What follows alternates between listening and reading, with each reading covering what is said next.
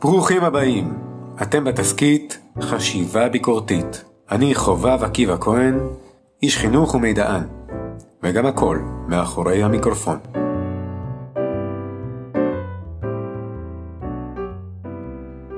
ניצוח בוויכוח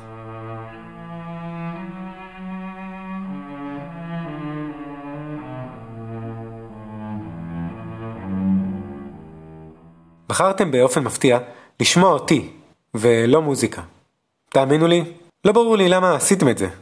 מוזיקה בדרך כלל מרגיעה, או מייצרת תחושה אחרת של רגש או הזדהות. לפעמים הספוטיפיי, או כל אלגוריתם אחר שבו אתם שומעים מוזיקה, פשוט מפספס. אני רוצה לשמוע מוזיקה מסוימת, אבל אני שומע קקפוניה. זה פשוט לא נשמע טוב.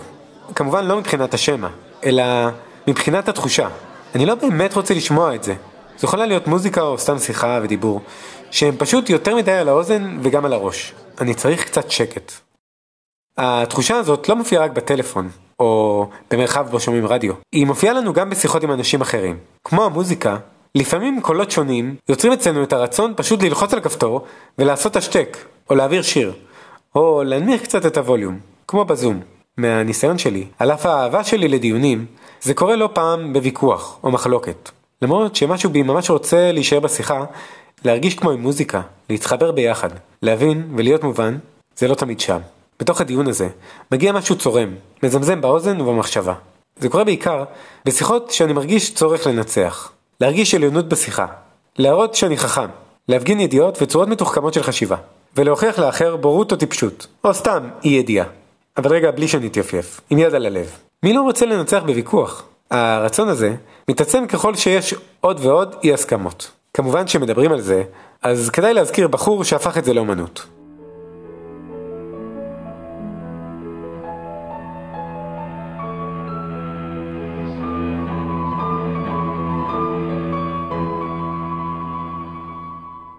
הבחור הזה הוא ארתור שופנהאואר, פילוסוף גרמני בן המאה ה-19. הוא היה הוגה דעות שביקר כל מה שזז. הוא אפילו כתב ספרון בשם 38 דרכים לנצח בוויכוח. ספר קצר שכתוב בשפה קלילה, זהו מתכון מושלם לטרול המתחיל. אנחנו ניגע בספר הזה, אבל כאן אני רוצה לעצור. לא תמיד אפשר לנצח. לא תמיד יש win situation. לכן אני רוצה להבין אחרת את הרעיון הזה של לנצח. אז צריך כוונון, כדאי לכוון את עצמכם. וכאן אנחנו חוזרים להתחלת השיחה שלנו. לנצח זה גם לנצח על מוזיקה. החבר'ה האלה עם השרביט והכריזמה שמנופפים בידיים לא בשביל כפיים או להנחית מטוסים, אלא בשביל להוביל תזמורת ולייצר הרמוניה במוזיקה. כמבקרים ביקורתיים שמחפשים הכרה, נחפש להבין את השיחה לא כביקורת של פגמים, כלים ואינטרסים, כמו שופנהאואר, אלא להבין את השיחה עצמה כתזמורת של כלים שונים, יותר בסגנון של אנשים שיוצרים יחד מקהלה.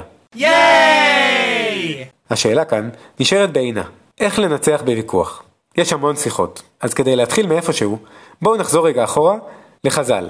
נחדד הפרדה בינארית בין סוגי שיחות. הוויכוח מוזכר במשנה, במסכת אבות. שם נאמר, כל מחלוקת שהיא לשם שמיים, סופה להתקיים, ושאינה לשם שמיים, אין סופה להתקיים. איזו מחלוקת היא לשם שמיים? זו מחלוקת הלל ושמאי, ואינה לשם שמיים? זו מחלוקת קורח ועדתו. סגור ציטוט. הכוונה בפשטות היא שמחלוקת עניינית שחותרים בה להגיע לאמת או להסכמות תמיד תהיה רלוונטית. ולעומת זאת, מחלוקת על רצונות שיש בה מאבקי כוח ועניינים אישיים, ברגע שידחו הכוחות והרצונות, היא תעבור מן העולם ותשכח מן הלב. אז אם לוקחים את העצה של חז"ל כנקודת התחלה, ניתן לומר, התרחק מפוסטים אישיים, או פוסטים של מאבקי כוח בהם טרולים ויצורים אחרים, שולחים אלפי תגובות נאצה, והתקרב לפוסטים ענייניים המקדמים הסכמות או אמת. למה צריך לעשות את ההפרדה הזאת? כי בעולם שלנו, כמו שאנשים חסרי סבלנות אומרים, כי צריך לצאת מהחפירות. אין בעיה לחפור, כמובן. הכוונה לצאת מוויכוח בו החפירות הן ברמה של מלחמת העולם הראשונה. כי במלחמות כאלה, אין באמת דרך לנצח בוויכוח. כלומר, אפשר לנצח, אבל יש לזה מחיר. ואולי הדבר הזה יהיה הסיבה בדיוק למלחמת העולם הבאה. מי שמנצח בכזאת חפירה, הוא מי שאמר את המילה האחרונה. וזה ממש לא אומר שהוא ניצח את המלחמה, אלא הוא זה ששרד. ולשרוד, עד כמה שידוע לי, זה לא ממש ניצחון, לפחות כל עוד אנחנו לא חיים במשחק פורטנייט. זה מחדד לנו את השאלה. השאלה היא, איך לא שורדים אלא מנצחים. יש הרבה מאוד סוגי ויכוחים, וכמובן שאין סוף דברים להתווכח עליהם. למרות ששופנהאואר חשב שאפשר לנצח בוויכוח, בשיטות שהוא המציא אפשר לנצח במספר מצומצם מאוד של ויכוחים. כמובן שבעולם שלו הוא התכוון לוויכוחים אינטלקטואליים או פוליטיים. ובהפוך על הפוך, הוא רצה להראות שאין חוכמה, רק שיטות מלחמה. אז אני לא אשאיר אתכם בלי כלום. אני אתן לכם קצת ציוד למלחמה. איך לנצח בשיחה. בלה בלה בלה. לעולם אל תרפה מהנושא המרכזי. מדברים על גבולות, תראה את השלילה. משנה טענה, זוהי נקודת חולשה. הכה, שיאבד הכרה. ואם הוא מתקדם, תעצור, ותחזור על אותה המילה. ואם כבר מילים, אז שפה גבוהה ומושגים ארוכים. איך לנצח בשיחה? בלה בלה בלה. תאשים, תעליב, תרד לפסים אישיים.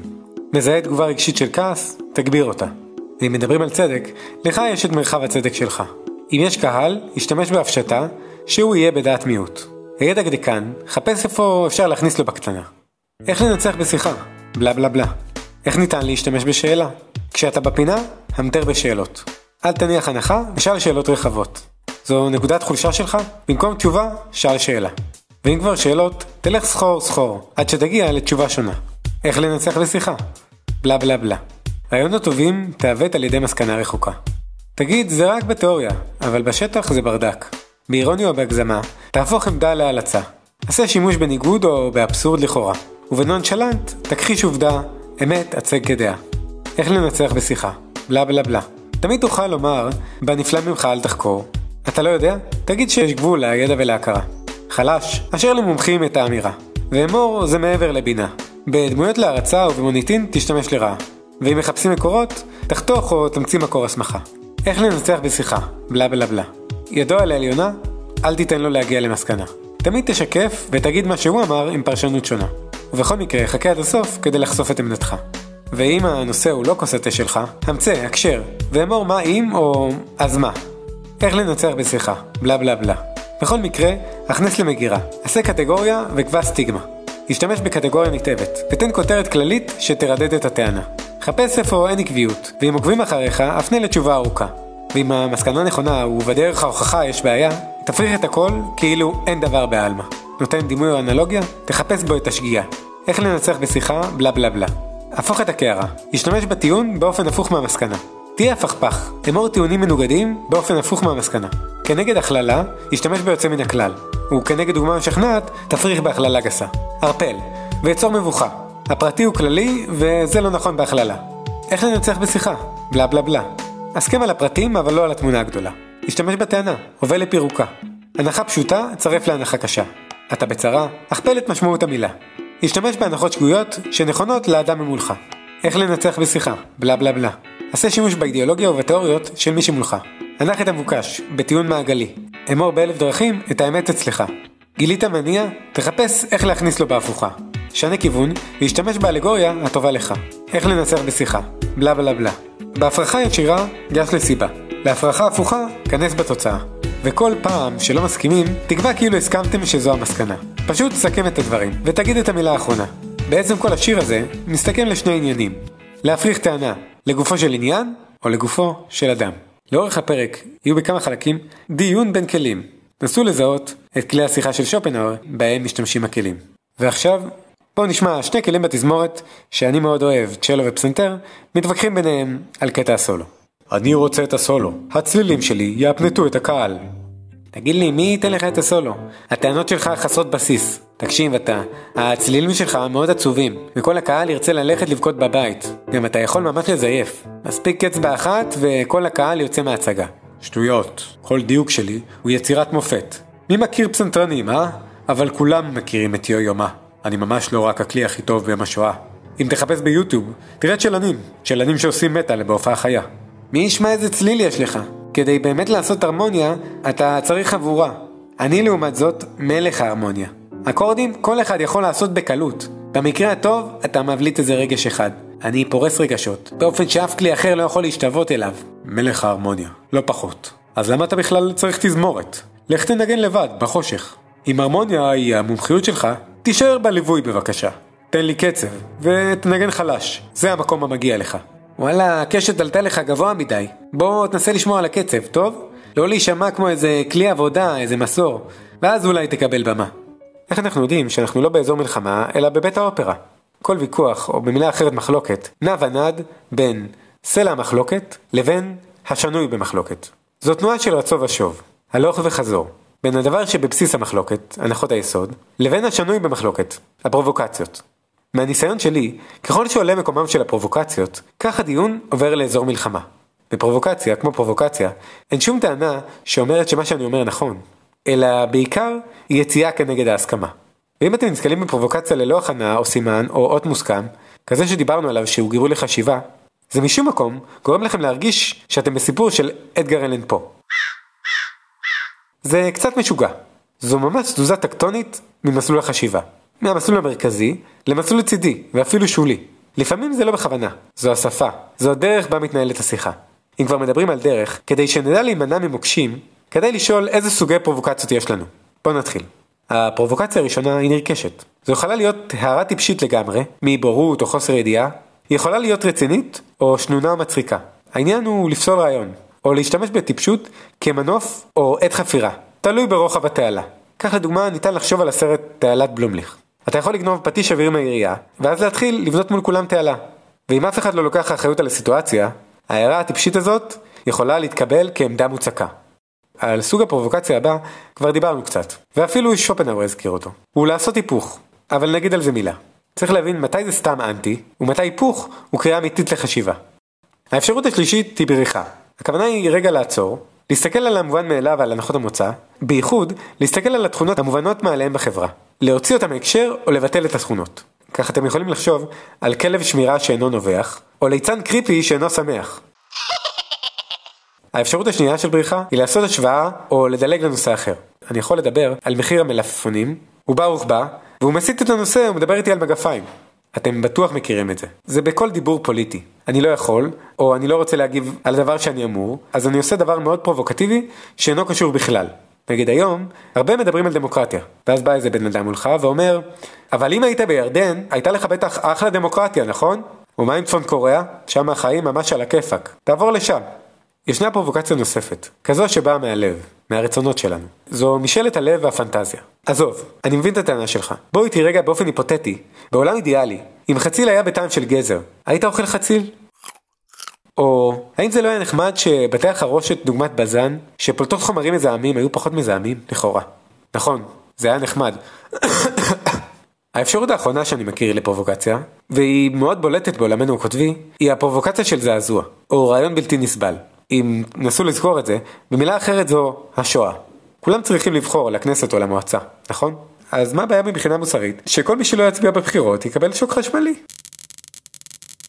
מה, מה רע בקצת חשמל באוויר ביום הבחירות? הזעזוע יכול להיות משהו מוזר, פשוט לא יעלה על הדעת. כמו מכוניות שעשויות מספגטי, שבהם נוהגת מפלצת כדורי בשר, כמובן. הבעיה בפרובוקציות האלו, שבמובן מסוים יש בהם בעירה פנימית. הם ממש כוח משיכה. ואנחנו כמו יתוש מצוי, שואפים אל האור. למרות שלקרבה לאורות יש נטייה להיות חמים ואפילו לשרוף אותנו, או לכל הפחות לקצץ לנו את הכנפיים. אנחנו שומעים את הזמזום. עכשיו בואו נעצור רגע ונקשיב להמשך הוויכוח, אולי נזהה כמה כלים שבהם משתמשים כלי הנגינה. חברים, תראו את הצ'לו, הוא חושב שמגיע לו סולו. למה אתה פונה לכלים אחרים? אולי אתה מבין שזה לא מגיע לך. חכה שהמנצח יגיע, ותראה איך הוא נותן לי את ההובלה. זה מה שהוא אמר לי בהופעה האחרונה. אמר לך? באמת. אולי זה רק בראש שלך. זה ממש לא עובדה, זו פשוט דעתך. וגם אם זה נכון, כל מה שאתה אומר זה רק בתיאוריה. ברגע שהוא יראה את היצירה, את הסולו, הוא בטוח לא ייתן לך. הלכת רחוק. בעניין של ראש המנצח אין לי ידיעה. זה מעל ההכרה שלנו הכלים. אתה יודע, יש גבולות להכרה שלנו, כאינסטרומנטים. יש דברים שצריך להשאיר למדע. אז אתה בעצם אומר שאין לנו יכולת לדעת מה המנצח יחשוב? אז אתה מודה שאתה לא יודע, אה? כי בינינו אתה רק לי קטן שלא ממש מבין בהרמוניה. הרמוניה? הרמוניה מזכיר לי טבע. אני מבין שזה לא הממלכה שלך, כי אתה בטוח שגר זאב עם כבש ואריה עם כבשה. תכלס, אתה רואה הרמוניה בצורה צרה, רק במוזיקה. אני יותר מחובר, עם ברזל לאדמה. לאן הלכת? מה קשור טבע? מדברים פה על מוזיקה. תפסיק עם, ה... עם המים ועם האזמה. פה מדברים על סולו, ולא על כל היצירה. אוקיי, שמענו המון המון זמזומים. הגיע הזמן להבין איך אנחנו הופכים אותו למוזיקה. ניצוח הוא לחשוב על יצירה כמנחה. במוזיקה, מנצח שם לב לשלושה יסודות עיקריים. המפעם, או במילה יותר מוכרת הקצב, הסגנון והדינמיקה. כמנצח, אני שם לב לקצב. אני עושה אחד משלוש. או שומר על הקצב, או מאיץ, או מאט. ככה גם בשיחה. אני יכול לשים לב לקצב שלה. האם היא שומרת על אותו מקצב? מאיצה הופכת להיות יותר מהירה, או מאיטה הופכת להיות מאוד מאוד איטית. לפעמים זה פשוט לעצור. זה גם קצב. אבל זה בכללי. עוד מעט ניכנס יותר לפרטים. הדבר השני, כמנצח, אני שם לב לסגנון. כאן אני שם לב לעוצמת הצליל והווליום, הגברת הצליל או החלשתו. אני מחדד פה כמנצח את אופי הצליל, אם זה סטקטו או לגטו, אם זה חיבור או זרימה, אם זה קיטוע או הפסקה. גם פה נביא עוד זווית לעניין הסגנון. הדבר השלישי והאחרון שאני שם לב אליו זה לדינמיקה. הדינמיקה נעשית על ידי כמות הכלים המשתתפים וסוגי הכלים. אני שם לב לכניסות וליציאות, ואני בודק רגע את קטעי ההשתלבות על ידי סימון ה-Q, ושם לב איזה שילוב בין כלים יביא להרמוניה. גם כאן ניתן לחשוב על הקולות השונים שאנחנו שומעים בשיחה. מתי הם נכנסים, מתי הם יוצאים, ואיזה השפעה רחבה יש להם על הדינמיקה של השיחה. המנצח מגיע. שקר כלי נגינה, הקקפוניה שלכם משבשת את ההרמוניה שאנחנו מבקשים ליצור. צ'לו, פסנתר. הכלים סיפרו לי לנעשה ביניכם. אמנם יש לכם טיעונים תקפים, אבל מוזיקה אמיתית תמונה דווקא בשיתוף פעולה, ולא בתחרות. במקום לעמוד אחד מול השני, תשתמשו בזה לנגינה. הרשו לי לשלב את הכוחות הייחודיים שלכם כדי ליצור את היצירה. אתם יודעים שסולו לא חייב להיות מוגבל לכלי אחד בלבד, אה? לכל אחד מכם יהיו רגעים לזרוח, לשזור את הצלילים הייחודיים שלכם לסימפוניה שמציגה את כולכם באור על הבמה. טוב, כאן מסתכם השיח בין הכלים. תודה לכלים ולכתיבה לילדים בכיתה ה'. אוקיי, אז הבנו בקטנה איך ניצוח קשור לוויכוח, אבל זה עוד ברמה כללית. בואו נעמיק את זה. נהוג לומר ששיחה זורמת. אם נחשוב על זה בכיוון הזה, כמו בניצוח שהצגנו, ישנם שלושה יסודות גם לניצוח בשיחה.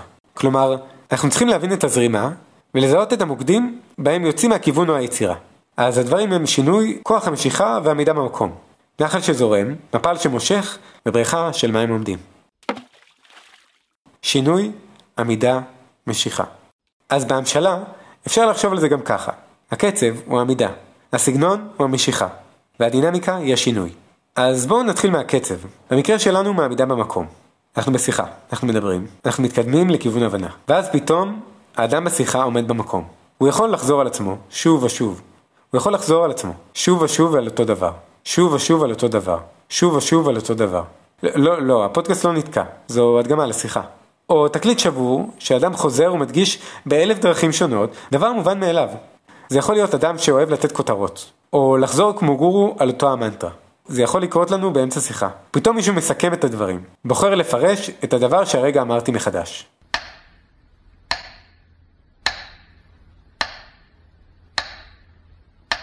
אז הקצב תקוע, זו לא הפסקה. השיחה זרמה. עכשיו היא תקועה. יצאנו מהקצב. אנחנו לא מסוכרנים. אז איך מחזירים את הקצב לשיחה? קודם כל אפשר לקבוע חוקים. אפשר לקבוע את קצב השיחה, כמו מטרונום. אפשר למספר, להשתמש בכלי דיבור או כל מתודה אחרת שעוזרת לפרק את הקצב בשיחה. דבר שני, אם מישהו חוזר על עצמו, תמיד אפשר להשתמש בטכניקה הזו בצורה הפוכה. לא רק לאתר אותה, אלא גם להפעיל אותה. מישהו חוזר על עצמו, תחזור אתה עד ששניכם תרגישו תקועים, כשאתם שניכם בדרך לאין מוצא. אבל אם ניקח את הדוגמה מהמוזיקה, יש כמה דברים שכדאי לשים אליהם לב. הדבר הראשון הוא על משקל, כלומר, איפה הדגש? ובהמשלה, מתי מסתיימת תיבה. הדיון מורכב מחלקים, ופירוק הדיון לחלקים עוזר לנו להבין, ועוזר גם למי שיצא מהקצב, לחזור לשורה הנכונה. מנצחים בדרך כלל מסמנים בידם הימנית את הקצב. לכל מקצב שונה, תנועת יד שונה. אבל למנצח, יש גם אפשרות להאיץ ולהאט את יצירת הנגינה.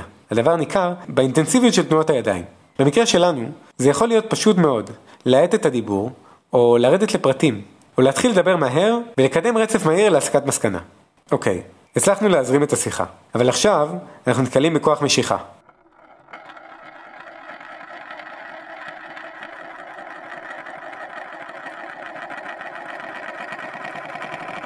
הדבר יכול להישמע חיובי, אבל זה יותר בסגנון של למשוך בלשון.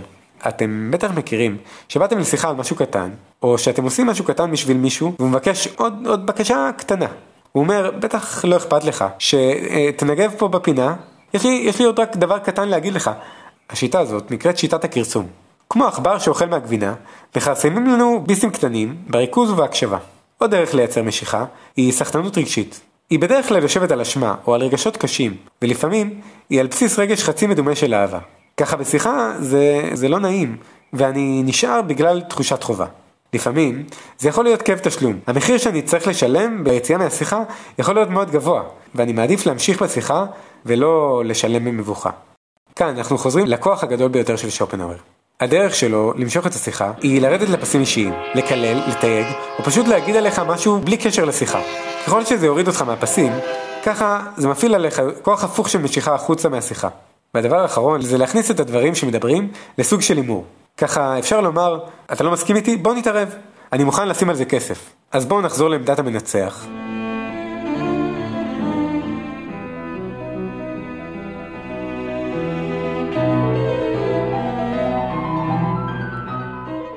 איך מתמודדים עם משיכה?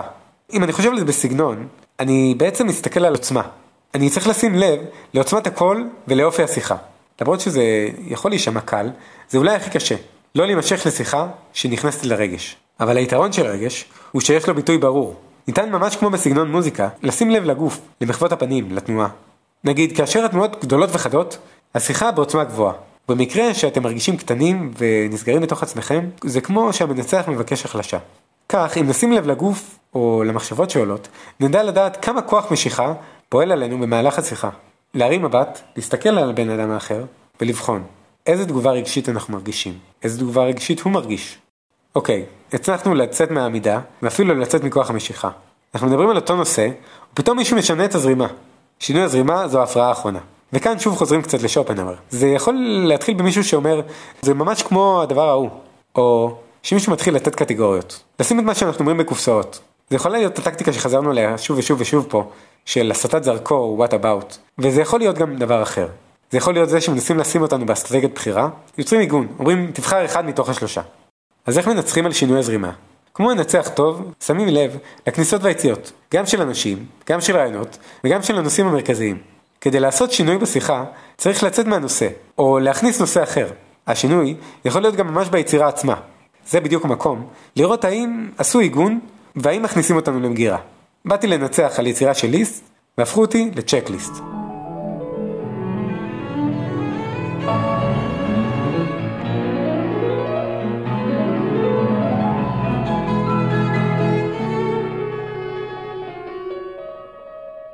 העמידה, המשיכה והשינוי יכולים לעזור לנו בשיחה תוך כדי פעולה. אבל כל מנצח, בסוף גם אם הוא מנצח מושלם, צריך יצירה. מקור התייחסות, כדי להתחיל בעבודה. אנסה לתת לנו סדר אחד בשיחה. הוא לא תמיד הסדר, אבל הוא סדר בסדר. כך, הפתיחה היא סיפור, גוף השיחה הוא ברור, וסיום השיחה הוא הסידור. סיפור, ברור, סידור. בשלב הראשון, בסיפור, אנחנו נפגשים עם אמירה, או עם הסיפור שמאחוריה. הרבה פעמים, בהתחלה, אנשים יציגו את הבעיה, ואת העמדות השונות על העניין שבמחלוקת. בשלב השני, אנחנו נעשה ברור. נזקק ממה נובעת העמדה. לפעמים נסתכל מהצד השני, ונעשה בוחן מציאות לפתרון הבעיה. בשלב השלישי והאחרון, נעבור רגע על כל השיחה. נציב את הפערים, ובמקרה טוב נעשה סיור מוחין. במקרה רע, כל אחד מהצדדים ינסה לקבוע יתד, ליצור עיגון לטובתו. עברנו הרבה היום. בואו נסכם. בפרק הזה, במקום לחשוב על איך לנצח בוויכוח, ניסינו להבין איך מנצחים על השיחה, כמו במוזיקה. נכנסנו לראש של מנצח. בהתחלה הבנו שצריך להתרחק משיחות של מאבקי כוח ואגו, ולחפש שיחות ענייניות שמחפשות אמת והסכמה. למדנו על פרובוקציות, שרנו שיר על השיטות של שופנהאואר. ותוך כדי דיבור מדי פעם פגשנו כלי נגינה שמתווכחים ביניהם.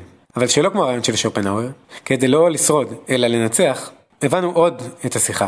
כמו מנצח, הבנו שצריך לחשוב על הקצב, והסגנון והדינמיקה. הבנו שכמנצח צריך לראות את השיחה כזרימה, ולשים לב לכיוונים שבהם זורמים הדברים. עמידה, משיכה ושינוי. כמנצח, גם בסוף שמנו לב למבנה השיחה, שמתחילה מהסיפור, ממשיכה לבירור, ומגיעה לסידור.